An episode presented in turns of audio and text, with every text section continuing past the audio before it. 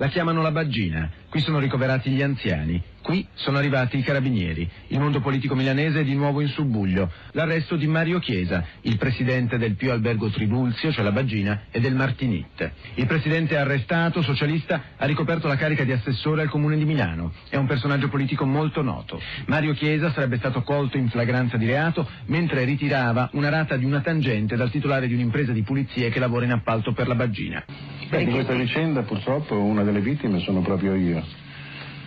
Mi preoccupo di creare le condizioni perché il Paese abbia un governo che affronti gli anni difficili che abbiamo davanti e mi trovo un mariuolo che, che getta un'ombra su tutta l'immagine di un partito che a Milano in 50 anni, non in 5 anni, in 50 non ha mai avuto un amministratore condannato per reati gravi commessi contro la pubblica amministrazione.